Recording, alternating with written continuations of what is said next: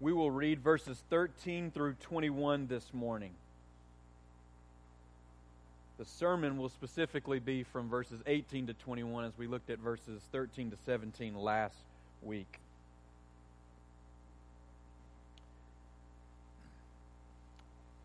This scripture was inspired by God. It is useful for teaching, for rebuking, for correcting, and training in righteousness. Let us give our hearts and our minds to it that we may be conformed to the image of our Savior, Jesus Christ. Peter says to the elect exiles, Therefore, gird up the loins of your mind, be sober, and rest your hope fully upon the grace that is to be brought to you at the revelation of Jesus Christ. As obedient children, not conforming yourselves to the former lust as in your ignorance, but as he who called you is holy, you also be holy in all your conduct. Because it is written, Be holy, for I am holy. And if you call on the Father who without partiality judges according to each one's work, conduct yourselves throughout the time of your stay here in fear knowing that you were not redeemed with corruptible things like silver or gold from your aimless conduct received by tradition from your fathers, but with the precious blood of Christ, as of a lamb without blemish and without spot. He indeed was foreordained before the foundation of the world, but was manifest in these last times for you, who through him believe in God, who raised him from the dead and gave him glory, so that your faith and hope are in God. So, when Jamie and I lived out in Los Angeles, uh, about once or twice a year, we would travel five hours north up to Yosemite National Park. If you've never been there, I would encourage you to go sometime. It's one of the prettiest places I've ever seen and uh, really you can behold the glory of God there in ways maybe that you can't see the glory of God here. But I remember one uh, Sunday night we were traveling back from Yosemite, and instead of going out of the southwest entrance, we actually exited the the east entrance and was was heading down on a highway. I think it's 375 that runs north to south and so uh, we're driving, and it's late because we spent all weekend there, and we're uh, heading on our way back. And I looked down at the uh, gas gauge, and we were getting close to empty. You remember this, Jamie? Yeah, yeah, she remembers it too. Um, and so I said, we're going to need to get some gas. And, and so we began to go through small town after small town. And uh, believe it or not, even in California, there are uh, entire towns that close down on uh, on Sunday nights. And so we would pass gas station after gas station that was closed. And so uh, we started to get a little bit nervous as the, the needle hit the E. You know, but you know, when it hits the knee, the E, it doesn't mean that you're completely out of gas. At least not in most cars. But something happened to us that really made us nervous. We entered into the Mojave Desert. And so, um, believe it or not, there are no gas stations in the desert. Um, and so we enter into the desert and, and we're traveling along, and the needle starts getting a little bit lower and a little bit lower, and it's getting later. And, and uh, we've seen a sign, and it, you know, it'd been like 40 more miles to the next town or whatever the case may be. And then all of a sudden, we see these big lights and hundreds of cars um, backed up. They're doing road work on the single road that runs north to south through the desert. And here we are with no gas, you know, almost no gas. And Jamie and I go back and forth. What are we going to do? I mean, what? Well, at least there'll be people around, but they're not going to have gas, and so who we're going to lean on? And and then we come to a dead still stop, and we're there for like five minutes, and we're we're debating on whether or not to turn the car off or to leave it running because we don't know how it's how long it's going to last. If we turn it off, we feel like we might save gas, but if we turn it off, we also think maybe it won't crank up again. We decided to leave it on, and uh, finally, the traffic started moving and we're, we're, we're going through the desert and um, we're coming out on the other side and we go down this big hill and it's like we feel the car coasting you know and we literally go down this hill and are able to turn left and find a gas station and uh, Jamie and I experienced some significant anxiety. Jamie, was there conflict on that trip? Yeah, there was conflict too. There was conflict. All right, there was a, a conflict too, and, and so um, it was a very, very uh, rough evening on our way home. And then, but we made it to the gas station and we got gas and we made it home. All right, this is the deal. All right, I think that as Christians, we can live our lives in such a way that is nerve wracking, that is anxious, anxiety filled, that is conflict filled, because we don't, we don't have the fuel that we need to make it to heaven, to make it before the presence of God with confidence.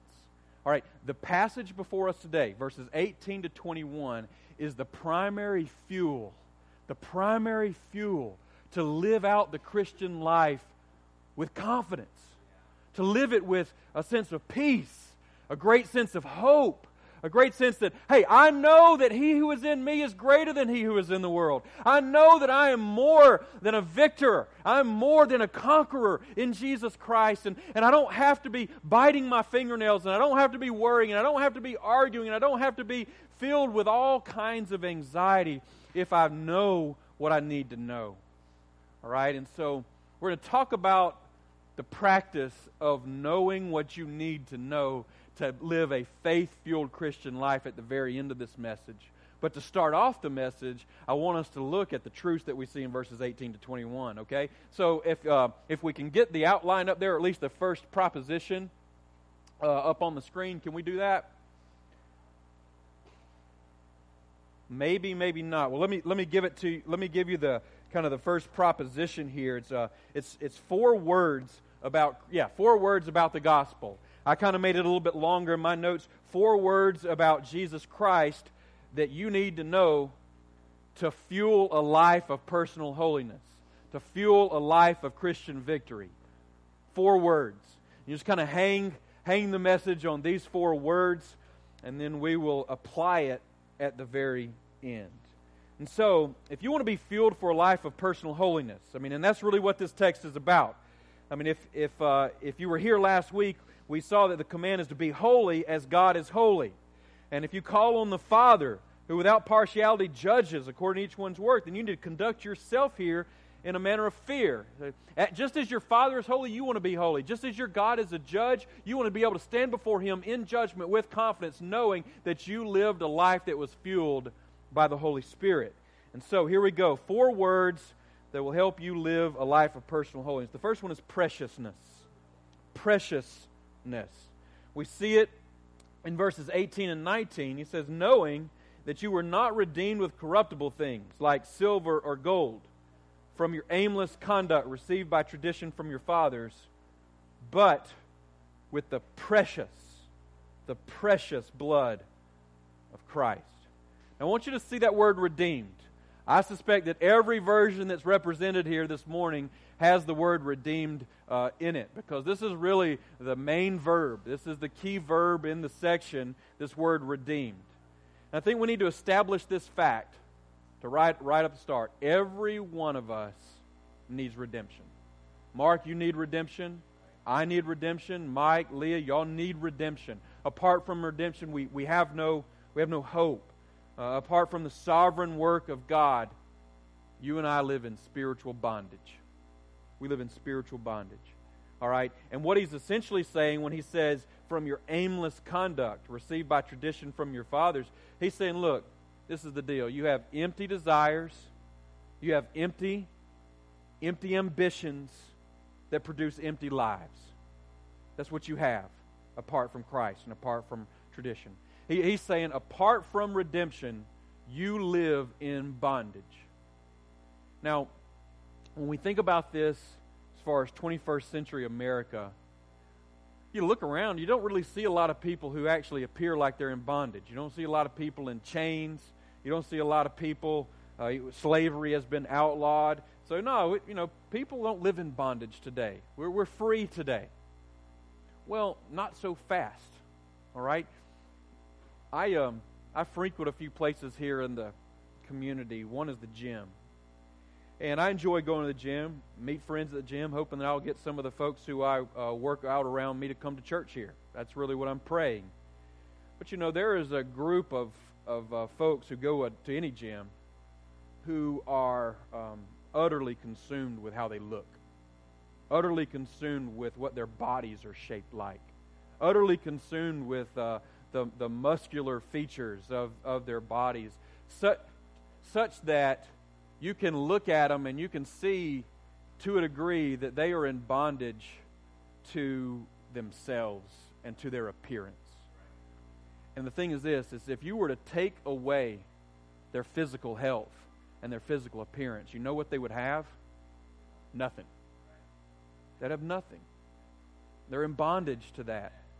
You go to the mall. Mike Diggs and I went to the mall, had, had lunch. We were looking at doing some evangelism on, on Friday and you see people who are carrying bags, you know, right hand and left hand, and and if it's a woman, you know, she's dressed just, you know, just all just from head to toe. She's got makeup on, and she's got her hair completely done, and likely the nails and everything else. And and you and you look and look. There's nothing wrong necessarily with any of that, but there's a pattern sometimes that you can see in both men and women where they where you realize that what they are in bondage to is things and stuff to enhance the quality of their life rather than God Himself being sufficient for that life. And so they're in bondage to appearance because if you took their appearance away and if you took their stuff away, they wouldn't have anything. And I uh, can't help but mention this too. Yesterday being a huge football Saturday. You guys ever been to a college football game? You ever been to an Alabama or an Auburn game? You ever listen to sports talk radio? Ever ever just you know listen to it and listen to the fans that call in the show? And sometimes I'll listen to the radio and I'll hear this fan call in for, for whatever team. And after they get through going through their spiel and their problem and their axe to grind, sometimes I think, if this person didn't have Alabama football, or if this person didn't have Auburn football, you know what they would have in this world? Nothing. They have nothing. You see, these are these are 21st century America problems, but you know what it is? It's bondage. We're in bondage to ourselves. We're in bondage to worldly things. We're in bondage to the lust of the flesh and the lust of the eyes and the pride of life. And what Peter is saying to us is that you need redemption, and we have redemption in a singular person. All right? And, and that redemption comes through Jesus Christ. So if you look back down at the text, all right, he says, You weren't redeemed with corruptible things like silver or gold. You know, when I think of corruption, I, th- I think uh, of corruptible things like bananas. We've got a banana at the house right now that's been sitting there for a week. We're about to go away for three or four days. If we don't get rid of that banana, all right, when we come back, it's gonna it's not gonna be good. All right, all right. I think of milk. You guys ever left the milk out overnight? Yeah, you want to drink that milk? No, it's corruptible. I don't think of silver and gold. Silver and gold are what I consider to be one of the most, in, you know, some of the most incorruptible items, precious metals. I mean, look, you, you, you see it all the time. You hear it on the radio, you look on television. People are looking to sell you silver and gold or to buy it because it's really precious. What Peter is saying is the most precious thing that you can find on the planet is corruptible in comparison to the redemption of which you are purchased by through the blood of Jesus Christ. It's a, it's a, an argument from the lesser to the greater. So let's just let's talk about redemption for a moment. All right, uh, redemption always involves three things. All right, it involves a redeemer, a ransom, and a substitute. A redeemer, a ransom, and a substitute. If I was a slave in first century Roman Empire, and I'm I'm standing up on the block where I was going to be I was going to be uh, purchased, then what would happen? A redeemer would come uh, and he would say, I'm going to give a price. I will pay for that slave. I want to buy him. And so uh, you'd have the outside party, who is the Redeemer himself. He would say, Okay, I will buy him. I want to make that purchase. And then he would offer whatever the purchase price was, whether it be money or whether it be some other thing to barter with, whether it be an object. All right? So you have a redeemer, a ransom, and you have a, a payment. And the thing about Jesus is is that he serves as the redeemer, the ransom, and the payment all in one, and the substitute. Okay? He is our redeemer. Now, don't turn to these passages. You can write them down. But I just want to emphasize how the New Testament focuses on Jesus Christ as our Redeemer, as our ransom, as our substitute. In Mark 10, verse 45, Jesus is talking to his disciples, and he says, Even the Son of Man did not come to be served, but to serve and to give his life as a what? A ransom. A ransom is a payment. All right? It's a payment for something or for somebody. To give his life as a ransom for many. Mark 10:45. Galatians 3:13 says that Christ has redeemed us from the curse of the law, having become a curse for us. For it's written, cursed is everyone who hangs on a tree. Listen, the thing is this, y'all. The law of God sat over us.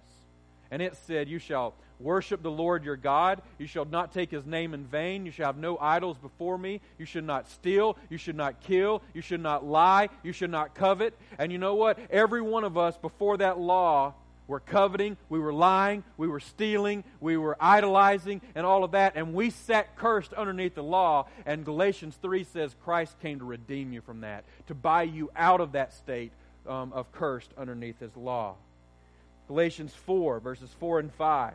When the fullness of the time had come, God sent forth his Son, born of a woman, born under the law, to redeem those who were under the law, that we might receive the adoption as sons. You realize that because we needed redemption, if something wouldn't have happened, that Jesus wouldn't have come as a redeemer, we'd have sat in condemnation. We'd have had condemnation sitting over us and governing us, and ultimately we would experience condemnation forever apart from the redemption that's in Jesus. If you guys get the Thursday roundup, you know that at the very top of the email that I send is Ephesians 1 7. It says, In him we have what? Redemption. We have redemption, the forgiveness of sins. You know, part of redemption is us getting forgiveness. Our greatest need in the whole world is forgiveness of sins. And because we have a Redeemer who paid the price, who was our substitute, He redeems us. He forgives us. Last week we read in Revelation chapter 5. The, the, the, the scene was the throne room of, of, of heaven, and Jesus was there. And listen, it says they sang a new song, saying, You are worthy to take the scroll and to open its seals, for you were slain, and you have redeemed us to God by your blood. One of the greatest things about redemption is that we're no longer separated from God, but we're joined to Him. We're no longer in isolation from God, we're in fellowship with Him. We're no longer in rebellion against Him, we are in obedience to Him. And all of that happens because we have a Redeemer who brings us to God, ushers us into His presence. And then, therefore, we read verses 18 and 19 of our, of our um, text today. It says, You were not redeemed with corruptible things like silver or gold but with the precious blood of Christ. It was uh, Thomas Watson. For those of you who are familiar with the Puritan Thomas Watson, he was writing about redemption as God's greatest work. And listen to what he said. He's drawing a comparison between creation and redemption. And he says, Great was the work of creation. Think about it, y'all. We look around and we see the trees we see the stars, we see the clouds, we see the sun, we see the moon, we feel the breeze against us on, a, on an autumn afternoon. It is an awesome thing to behold and to experience. And Thomas Watson says, Great was the work of creation, but greater the work of redemption. It cost God more to redeem us than to make us. In creation, there was but the speaking of a word. In redemption, there was the shedding of blood. You ever thought about that? How great the work of redemption is? And I just want to ask you the question this morning before we go any further. Is the blood of Christ special to you? Is the blood of Christ special to you? Is it precious to you? When you think about the work of redemption that He accomplished for us on the cross, is it something that brings a significant amount of pleasure and satisfaction and thankfulness and humility? I know it did to Robert Lowry. Robert Lowry in 1876 wrote the, the hymn Nothing But the Blood. Nothing But the Blood. Listen to a few lines. What can wash away my sin? Nothing but the blood of Jesus. What can make me whole again? Nothing but the blood of Jesus. You know, to Robert Lowry, he's thinking to himself, you know what? I'm dirty. Not only am I dirty, but I'm broken. And so, what can wash away my dirtiness? What can make me whole and, and put back my brokenness? He says, Nothing but the blood of Jesus. He says, Nothing can for sin atone. Nothing but the blood of Jesus. Not of good that I have done. Nothing but the blood of Jesus. He's saying, I'm separated from God. I'm bad. I'm not good. But the blood of Jesus makes me whole. The blood of Jesus makes me right. And so the refrain in that hymn is, Oh, precious is the flow that makes me white as snow. No other fount I know, nothing but the blood of Jesus. I want to ask this question Why is the blood of Jesus precious? Why is it precious? Well, that leads us to the second word. You can write it down. It's purity. Write down the word purity if you're taking notes. Because this is why his blood is so precious. It's the purity of the person of Christ. He says, as of a lamb without blemish and without spot. Now, Peter's imagery here is actually going all the way back to Exodus chapter 12. Exodus chapter 12 is what uh, we, we understand to be the Passover passage, where Israel is in bondage. They are in slavery to Pharaoh and Egypt, and God is bringing judgment upon the Egyptians. God is bringing judgment on sinners. And He says, What I'm going to do is I'm going to strike down the firstborn of every household. And said, This is what you can do, Israel. You can take a lamb that is a year old, and it is, has to be unblemished, and it has to be a male. And if you take that lamb and you and you strike it and you kill it and you take its blood and you put it over the doorpost and the lintel of your house, the angel of death that flies over every house on that night will see the blood that is shed and it will pass over your house and it will not it will not strike down the firstborn. Is why it's called the Passover, because the angel of death passes over wherever there is blood. Where there is there's blood, a sacrifice that has been made. All right?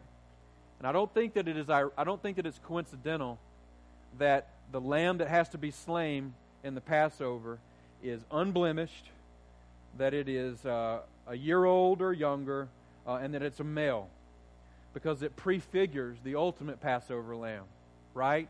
Who was unblemished, Peter says, who, who was obviously a man in the man Jesus Christ, and who died at a very young age, likely at the age of 33, right? Because the Passover lamb in Exodus chapter 12 prefigures the purity of the ultimate Passover lamb in the man Jesus Christ. This is the deal. You fast forward about 1,500 years from the first Passover to the ultimate Passover in Jesus, and Jesus is walking, and John the Baptist looks at Jesus and he says, Behold the what? Lamb of God who takes away the sin of the world. All right? And so he's beholding the purity of Jesus. And y'all, as I considered this uh, and how to present it, this a- aspect of Jesus' purity, I thought, you know what? I think we may um, we may take for granted um, the wonder of Jesus' purity. So I want to reiterate to you from the scriptures the the nature of the unblemished character of our Savior. So if you're writing notes, you might could just write down the testimony of Christ's purity. The testimony of Christ's purity. Because as I read through the scriptures, I realized that, that there are witnesses all over the place to the purity and sinlessness of the ultimate Lamb of God who came to take away the sin of the world. This is the testimony. First of all, from God the Father.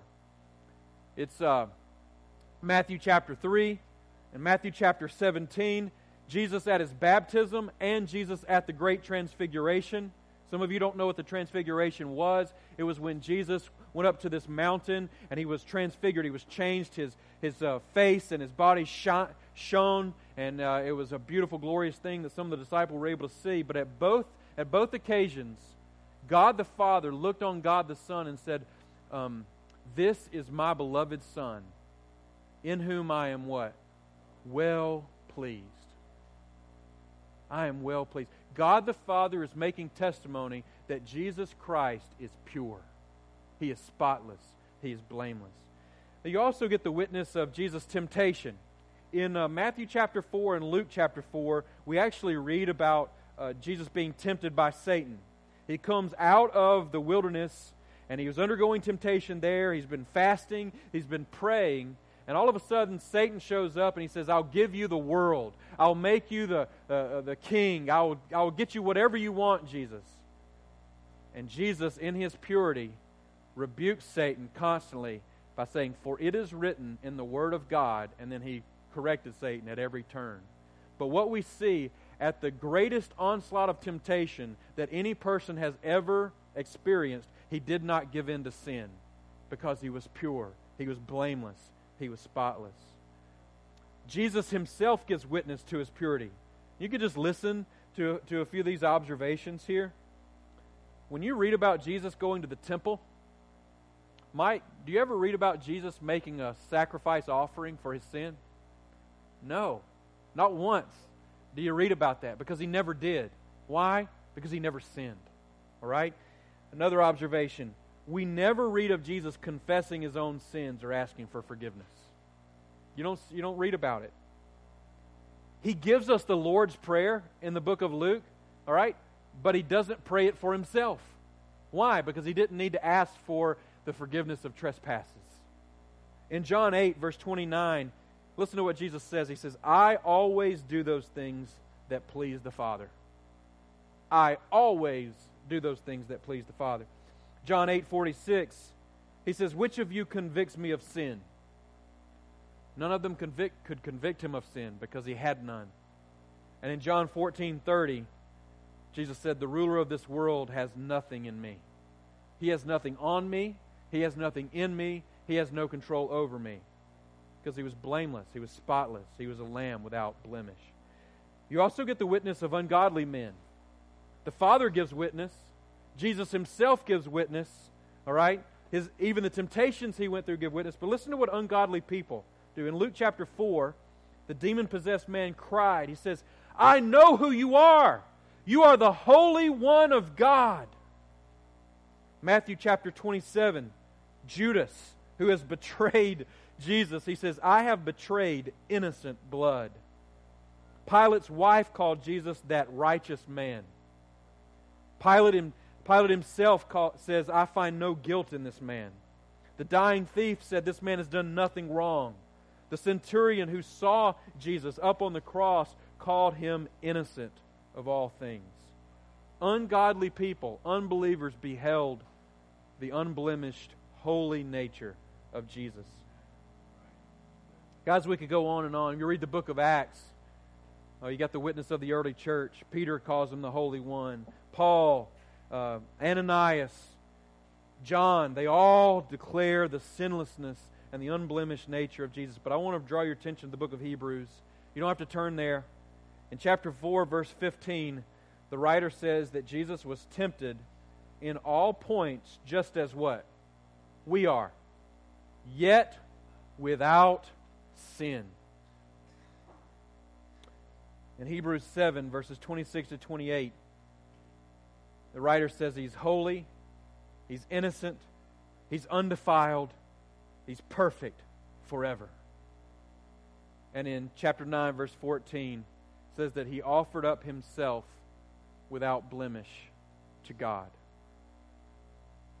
Guys, I know that that might seem a little bit like a classroom lecture right there. But I think it's important for us to understand. Because if you meditate on your sinfulness, if you meditate on your guiltiness, if you meditate on your separateness from a holy God, you need an unblemished, holy Lamb of God to take away your sin. Do you realize that every time that you are angry without cause, Jesus is patient? You realize every time that you lust after a, a man or a woman who is not your spouse, that Jesus was chaste? You realize every time that you are tempted to, to be angry and to experience conflict over some selfish desire, Jesus was unselfish? You realize that every time that you hoard your resources and are unwilling to help other people, that Jesus Christ gave everything that he had? Do you realize every time that you give in to your sinful flesh and say, I want that, I've got to have it, now I'm going to get it, that Jesus said no so that he could live a pure life that you're supposed to live and can't and won't, so that he would die a death that you deserve, so that you can have his righteousness and he would take on your guiltiness? This is the pure Lamb of God. This is the spotless, blameless Lamb of God. Write down 2 Corinthians 5.21. This is really the, one of the key verses in the, in the Bible. It says, He made him who knew no sin to be sin on our behalf, that we might become the righteousness of God in him. This is what we call the doctrine of imputation. Some of you may have never heard of the word imputation. The word impute means to assign. To assign. So, what happened as the ultimate Lamb of God who came to the cross and was dying on the cross? Jesus, uh, God the Father, I'm sorry, assigns, He imputes your guiltiness and my guiltiness onto Jesus Christ. And then he imputes, he assigns Jesus' righteousness onto you. He declares, Mike, that you're not guilty. And why does he declare that? Based upon the merited righteousness of Jesus. And he looks upon Jesus, who knew no sin in his life, who was a pure and spotless lamb, and he says, Jesus, you are guilty. Not because inherently you sinned, not because inwardly you have defilement, because I am assigning to you Mike Diggs defilement. And that's what we call the great transaction. It is the imputation. God the Father's assignment of guilt onto Jesus and righteousness onto you. Yeah. That's a glorious truth that we've got to live on and believe if we're going to be fueled by the truth of the gospel. All right, so the third, the third word and the fourth word uh, are really go fast here. The third word is plan.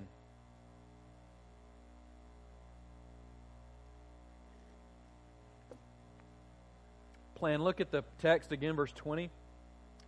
He indeed was foreordained before the foundation of the world, but was manifest in these last times for you, who through him believe in God and who raised him from the dead and gave him glory, so that your faith and hope are in God. This word foreordained, it means that God the Father planned to send God the Son to come to the world and to do exactly what I just talked about before the foundation of the world, before the world was ever even created. This, this should give us great confidence in the plan of God. And I think I just want to say one thing here God is not like an EMT, an emergency medical technician, or an ambulance driver. He doesn't sit around and see what's going to happen and hope that nothing does. Oh, something happened? Okay, I'll be right there and we'll see if we can create a plan in order to help you with your problem. That's not the way that God is. God knows the beginning from the end and the end from the beginning and everything in the middle. And He knew that Adam and Eve were going to fall in the garden. He knew that man would be plunged into the depths of depravity and into sin and rebellion and hatred of himself. He knew that they would not worship him, but they would worship themselves and, and raise up idols all over the place. He knew that from the beginning, and he set up a plan before the very foundation of the world that he would send his son, his beloved and only son, into the world in order to redeem us from our sins. Guys, that that's beautiful. I mean, guys, if, if we were God, I don't know that we would make the same decision. You know, to, to, to be glorious in beauty and in excellence and in power and in knowledge and to know that little squirts like us are going to spit in our face constantly, and yet to create a plan to redeem this, these people, to bring them to yourself, to bring them into a worshipful experience. It is a glorious thing. Um, if you want to cross reference Romans 8, 29 uh, and 30, and Ephesians 1, 5 to 11, we won't turn there, but you see the foreordained, predetermined plan of God before the foundation of the world played out for my and your salvation. That's the plan. All right, then finally, let's look at the fourth word purpose. Purpose. What I mean by this is the loving purpose of God to redeem you and give you faith and hope. I, I really I really get uh, this word purpose from the two words right there at the end of verse 20 where he says, For you. Why did God create this plan? Why did he foreordain before the foundation of the world the ultimate Lamb of God, the spotless one, the unblemished one, to shed his blood? It was for you. It was for your sake. It was for your benefit. It was for your pleasure. It's ultimately even for a glory that you can share with this Lamb of God who has been raised up into heaven. It is God's love for you, it is his mercy towards you. It is his desire to bring you out of a miserable condition.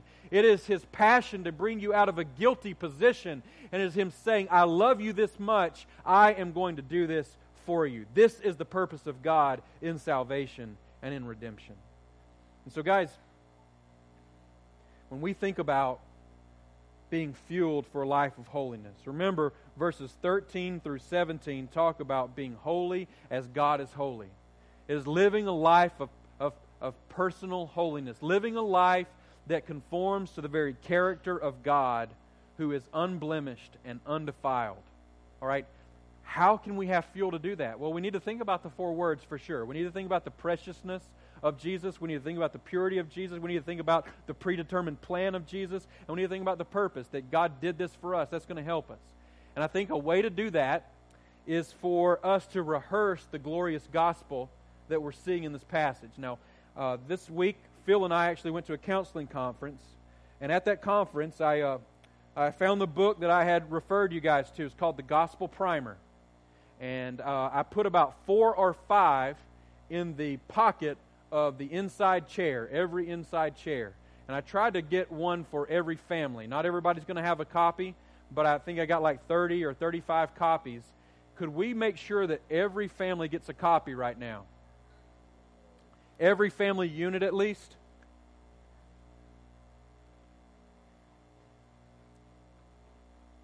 Because what I think what Peter is doing in this passage is actually priming the gospel pump. He's actually fueling us for the gospel. And uh, the, the guy who wrote the go- gospel primer actually went to the same seminary that uh, I did. And I just want to read to you some comments that he makes in his bigger version of the book before we actually look at it. He says this book is offered as a handy guide to help Christians experience the gospel more fully by preaching it to themselves each day. It's offered as a correction to a costly mistake made by Christians who view the gospel as something that has fully served out its purpose the moment they believed in Jesus for salvation. You know, Candace, you actually talked about that last week in your testimony.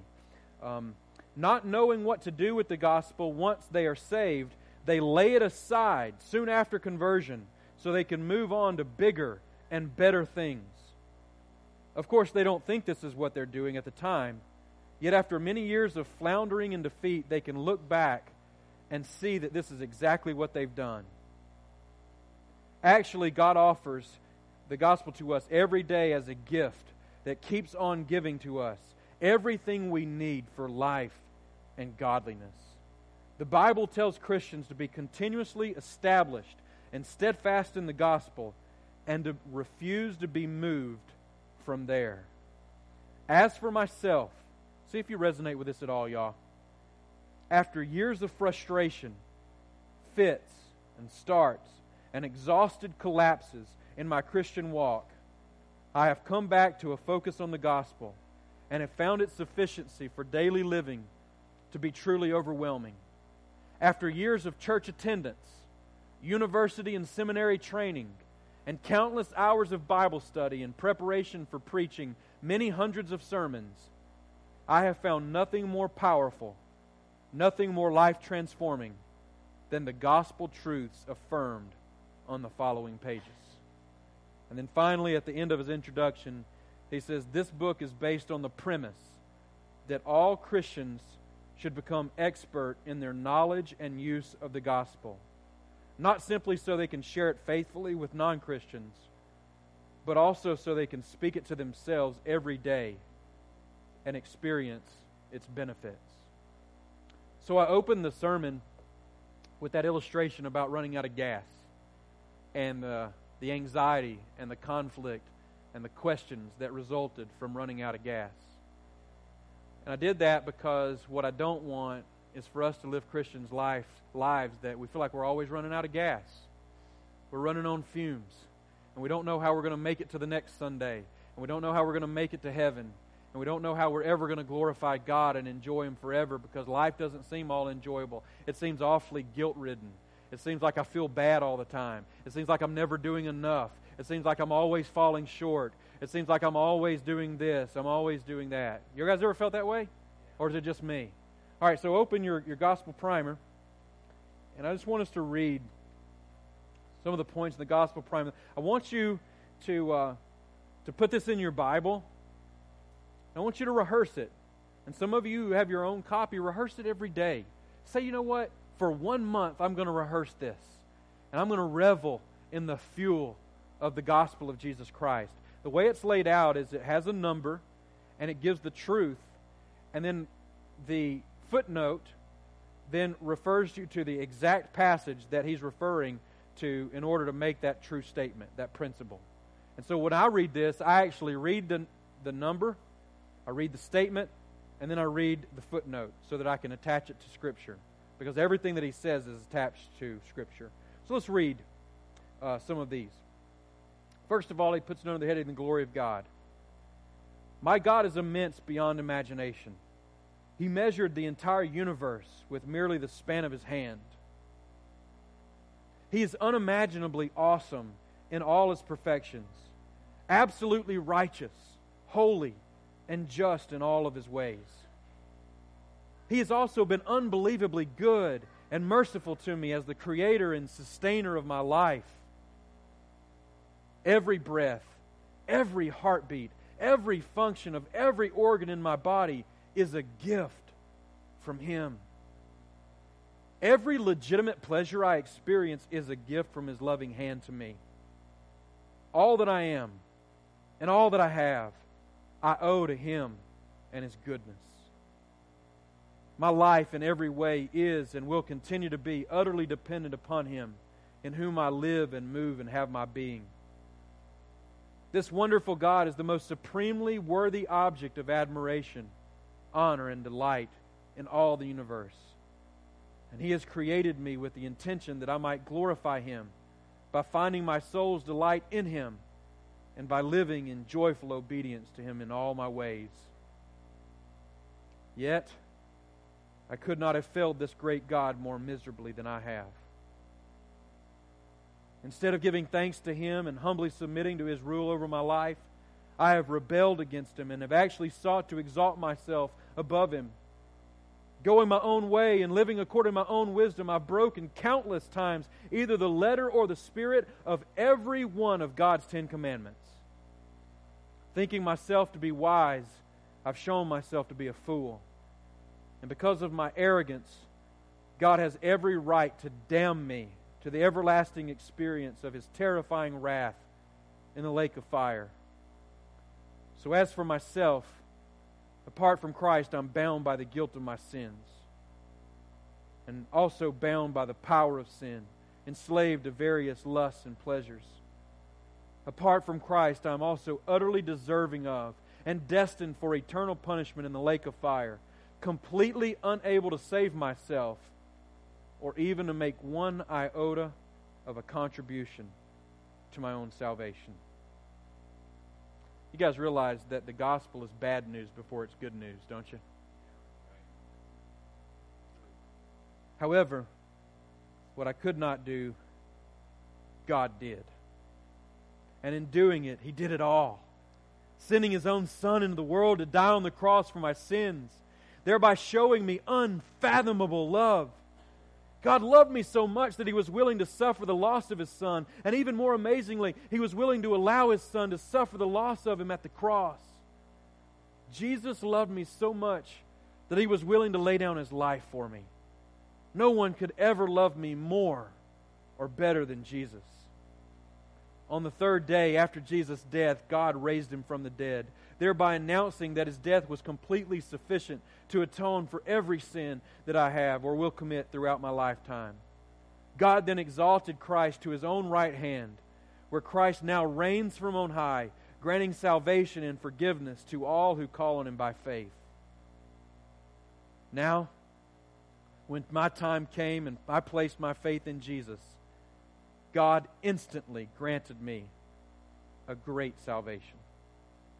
Let me just say this salvation is a process from God's point of view. He brings the Holy Spirit, He convicts you of sin, He tells you about uh, your need for a Savior and all of that. But salvation is an instantaneous process whereby you put your faith in Jesus. And let me tell you, if you are not saved, if you have not experienced salvation, you can experience it today.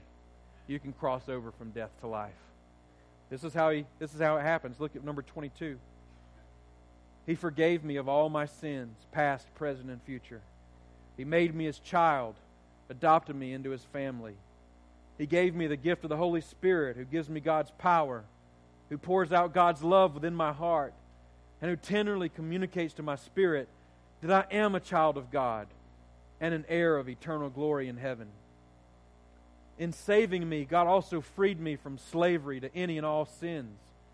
I no longer have to sin again, for sin's mastery over me has been broken. In saving me, God also justified me. And being justified through Christ, I have a peace with God that will endure forever. In justifying me, God declared me innocent of my sins and pronounced me righteous with the very righteousness of Jesus. God also allowed his future and present wrath against me to be completely propitiated, that is, satisfied by Jesus, who bore it upon myself, uh, I'm sorry, himself on the cross. Consequently, God now has only love, compassion, and deepest affection for me. And this love is without any admixture of wrath whatsoever. God always looks upon me and treats me with gracious favor, always working all things together for my ultimate and eternal good. God's grace abounds to me even through trials. Because I am a justified one, He subjugates every trial and forces it to do good unto me. When I sin, God's grace abounds to me all the more as He graciously maintains my justified status as described above. When I sin, God feels no wrath in His heart against me. His heart is filled, listen to this, y'all, with nothing but love for me. He longs for me to repent and to confess my sins to Him so that He might show me the gracious and forgiving love that has been in His heart all along. God does not require my confession, but He desires to forgive me. In His heart, He already has forgiven me. And when I come to Him to confess my sins, He runs to me, as it were, as is repeatedly embracing and kissing me, even before I get the words of my confession out of my mouth. God does see my sins, and He is grieved by my sins. His grief comes partly from the fact that in my moments of sin, I am not receiving the fullness of His love for me. He even sends chastisement into my life, but He does so because He is for me and He loves me and He disciplines me for my ultimate good. I don't deserve any of this, even on my best day, but this is my salvation, and herein I stand. Thank you, Jesus. This is the gospel that we need to rehearse to ourselves every day so that we own it, we believe it, we love it, and we live in it. Guys, we've been in a series called uh, salvation under, under our big series, First Peter. We've looked at the hope of salvation, the joy of salvation. We've looked at the grace of salvation. We looked at the response to salvation. And today we look at the God of salvation. The God of salvation is the one who has brought us the glorious gospel of Jesus Christ, in whom we have forgiveness of sins and life eternal. Let's now stand in response and worship this God.